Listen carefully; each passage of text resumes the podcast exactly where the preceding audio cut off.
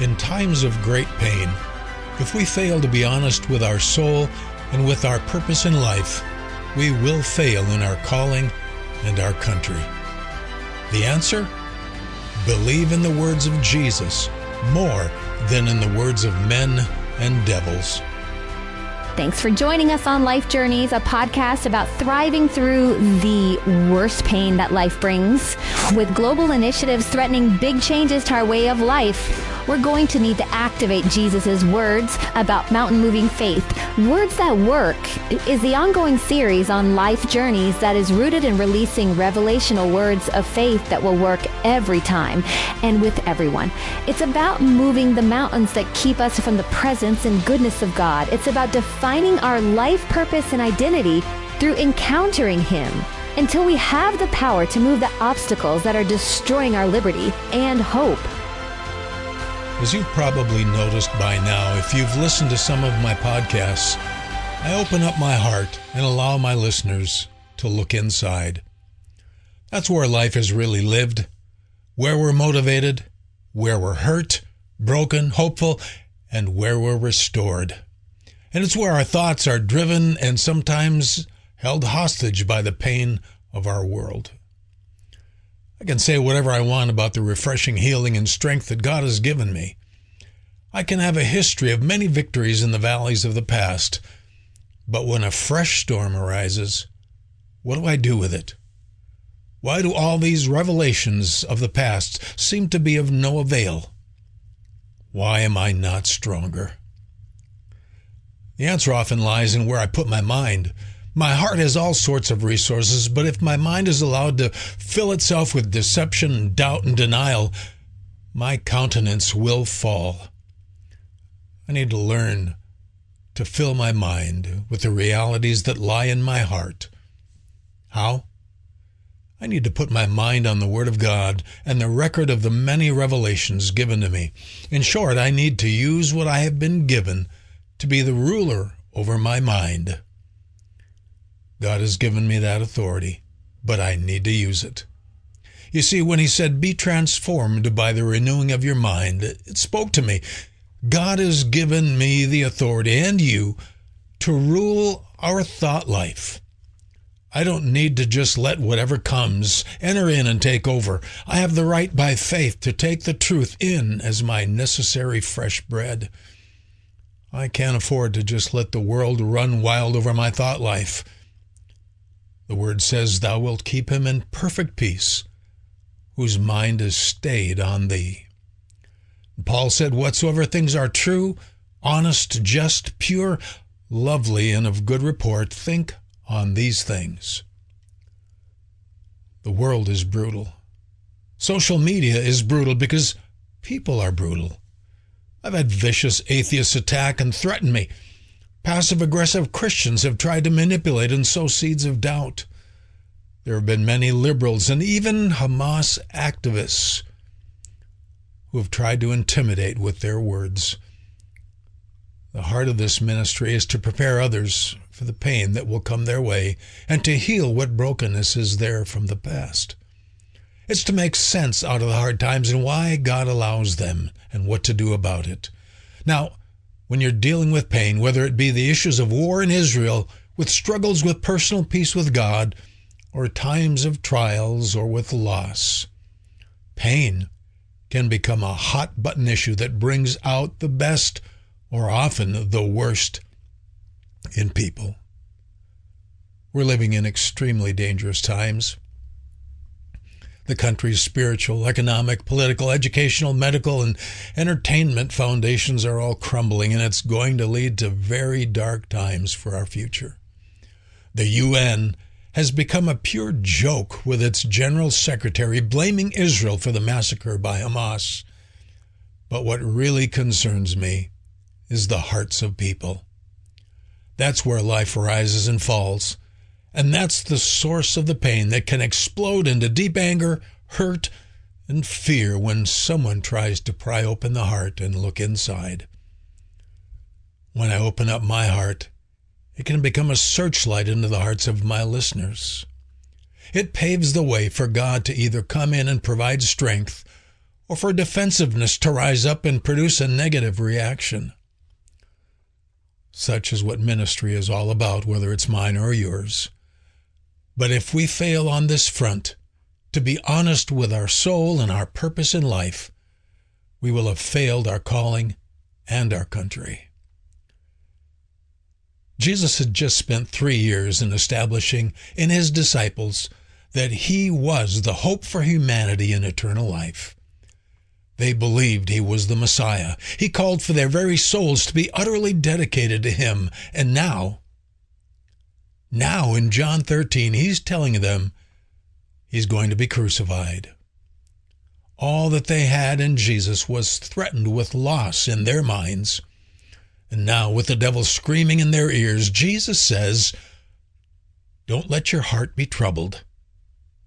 right. Here was faith's great test. All seemed lost. Jesus was leaving them. What? Seriously, bro, let not my heart be troubled? Are you kidding me? But Jesus is more than equal to the task of all that you call your life being threatened. His point was simply, you don't know what life really is, kids. So, in the midst of great distress, crucifixion, and utter despair, Jesus talks about mansions. And they're for you. You get to come and be with me there, he said. And in the meantime, don't let your heart be troubled. You're going to be with me. You know where I'm going, and you know the way there, he said. You've seen the Father because you've seen me. If you truly know me, you've seen him and you know the Father. After they wondered about what he had said, Jesus said again to his disciples, Have I been with you so long, yet you don't know me? We also ought to be able to say, You know what God's will is for you because you've seen what my will is for you. That's our calling.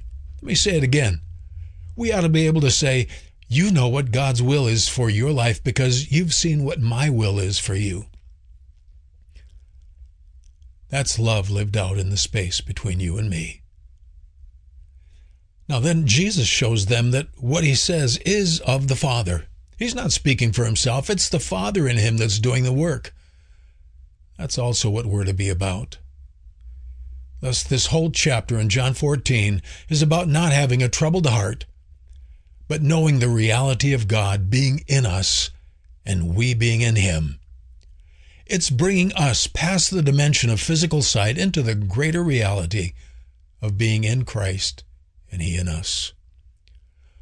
Why is it then that we so often believe what the devil says about us more than we believe what Jesus said and did for us? I mean, when someone has just gossiped about me, why am I more influenced by that than by Jesus' love? Why do I react to that more than to God's Word? Well, for me, it's a revelation that I'm still believing in the words of men and devils more than in the Word of God.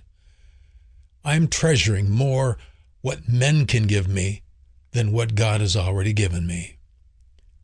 Okay, so that's just me, but it works for me.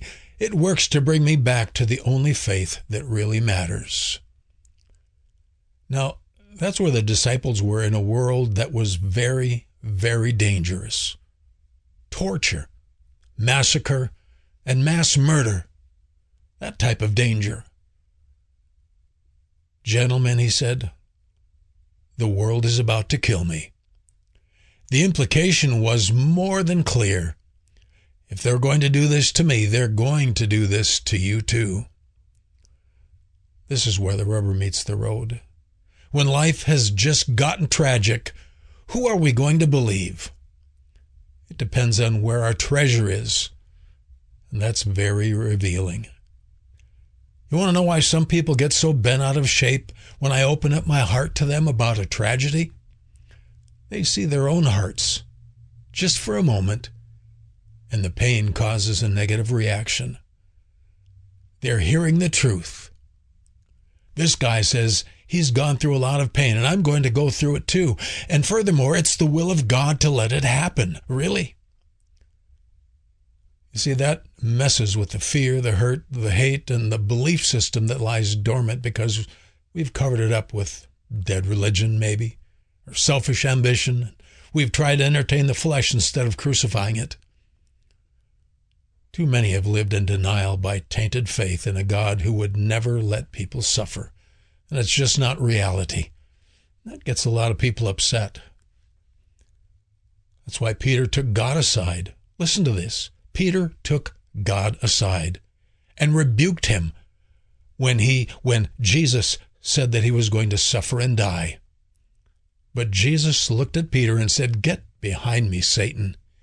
You favor the things of this world more than the things of God." Who knew? Who knew that we all too easily do the same thing and then wonder where the comfort of God's presence is gone? You see, it's good to know why we struggle with faith, isn't it? Listen, God's presence is with us, but it takes the cross to get there. It takes some real honesty with oneself and God. But after Jesus gave the disciples the key to a heart that need not be troubled, they took those keys and drove it into a ditch. They did exactly what Jesus said they would do. They denied him and fled.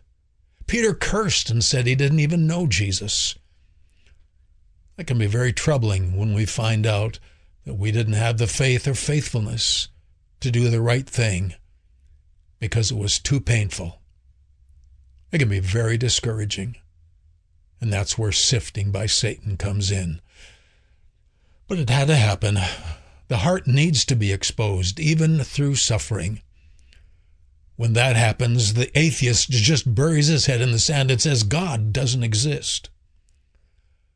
The less dishonest develop a victim's mentality and blame others for their pain. In many ways, they're more deadly than the atheist because they add confusion to their faith. But then there are those determined to live by every word of God. They're willing to embrace the truth that God lets us experience pain so that we might come to our senses and learn to experience Him. It's the mercy of God that allows hard times to expose our unbelief, for it's only by faith that we have eternal life and all the blessings of heaven. Always remember, Jesus told us through his encounter with the disciples in the cross, You're going to be sifted by Satan and the Father has given him permission to sift you like wheat. But I've prayed for you that your faith doesn't fail. You see, we will fail and fail often, but it's our faith, the remedy for our sin, that holds all the weight and releases all of the life of heaven. Yes, we live in a brutal, dangerous world, and God is aware that He has sent us into it. Arm yourself with faith. Believe in the words of Jesus more than you believe in the words of men and of devils. You can unlock the presence of God in your life. There are revelation principles that remove the mountains, keeping us from joy, hope, peace, and purpose when our world gets turned upside down. Look for these words that work with Pastor Hardika as he shares what has helped him when life got hard. And don't forget to check out his book, the Fortress and the Firebrand, available on Amazon and Barnes & Noble. Thanks for listening to Life Journeys. Find new episodes every Wednesday and Saturday. And if you're new to this series, it begins with the September 16th episode. If we fail to be honest with our soul and with our purpose in life, we have failed in our calling and our country. The answer? Again, believe in the words of Jesus more than in the words of men and devils.